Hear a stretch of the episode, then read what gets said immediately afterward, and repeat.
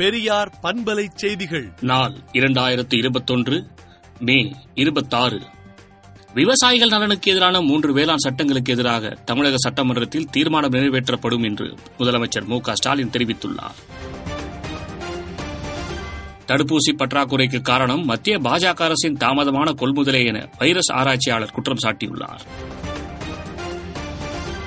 நிவாரணத் தொகை பெறவும் உணவுப் பொருட்கள் வாங்க வரவும் முகக்கவசம் பாதுகாப்பு அம்சங்களுடன் ரேஷன் கடைக்கு வரவும் என தமிழக அரசு உத்தரவு பிறப்பித்துள்ளது.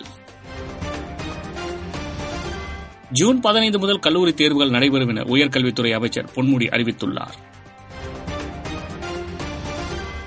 மதுரை தோப்பூரில் ஐநூறு ஆக்ஸிஜன் படுக்கைகள் வசதியுடன் கூடிய கொரோனா சிகிச்சை மையத்தை தமிழக முதலமைச்சர் மு க ஸ்டாலின் தொடங்கி வைத்தார். மாணவிகளுக்கு பாலியல் தொல்லை கொடுத்த புகாரில் கைதான ஆசிரியர் ராஜகோபாலனுக்கு பதினான்கு நாட்கள் நீதிமன்ற காவல் விதித்து எழும்பூர் நீதிமன்றம் உத்தரவு பிறப்பித்துள்ளது. முதலமைச்சர் மு க ஸ்டாலின் செங்கல்பட்டு மாவட்டம் திருக்கழுக்குன்றத்தில் அமைந்துள்ள மத்திய அரசின் எச்எல்எல் பயோடெக் நிறுவனத்தின் தடுப்பூசி ஆய்வகத்தை ஆய்வு செய்தார்.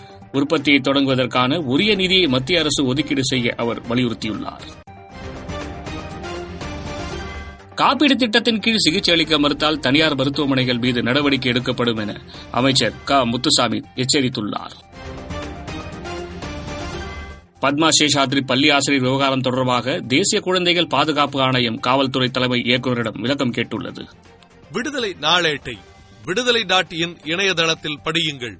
பெரியார் பண்பலை செய்திகளை நாள்தோறும் உங்கள் செல்பேசியிலேயே கேட்பதற்கு எட்டு ஒன்று இரண்டு நான்கு ஒன்று ஐந்து இரண்டு இரண்டு இரண்டு இரண்டு என்ற எண்ணுக்கு பெரியார் எஃப்எம் நியூஸ் என்று வாட்ஸ்அப் மூலம் செய்தி அனுப்புங்கள்.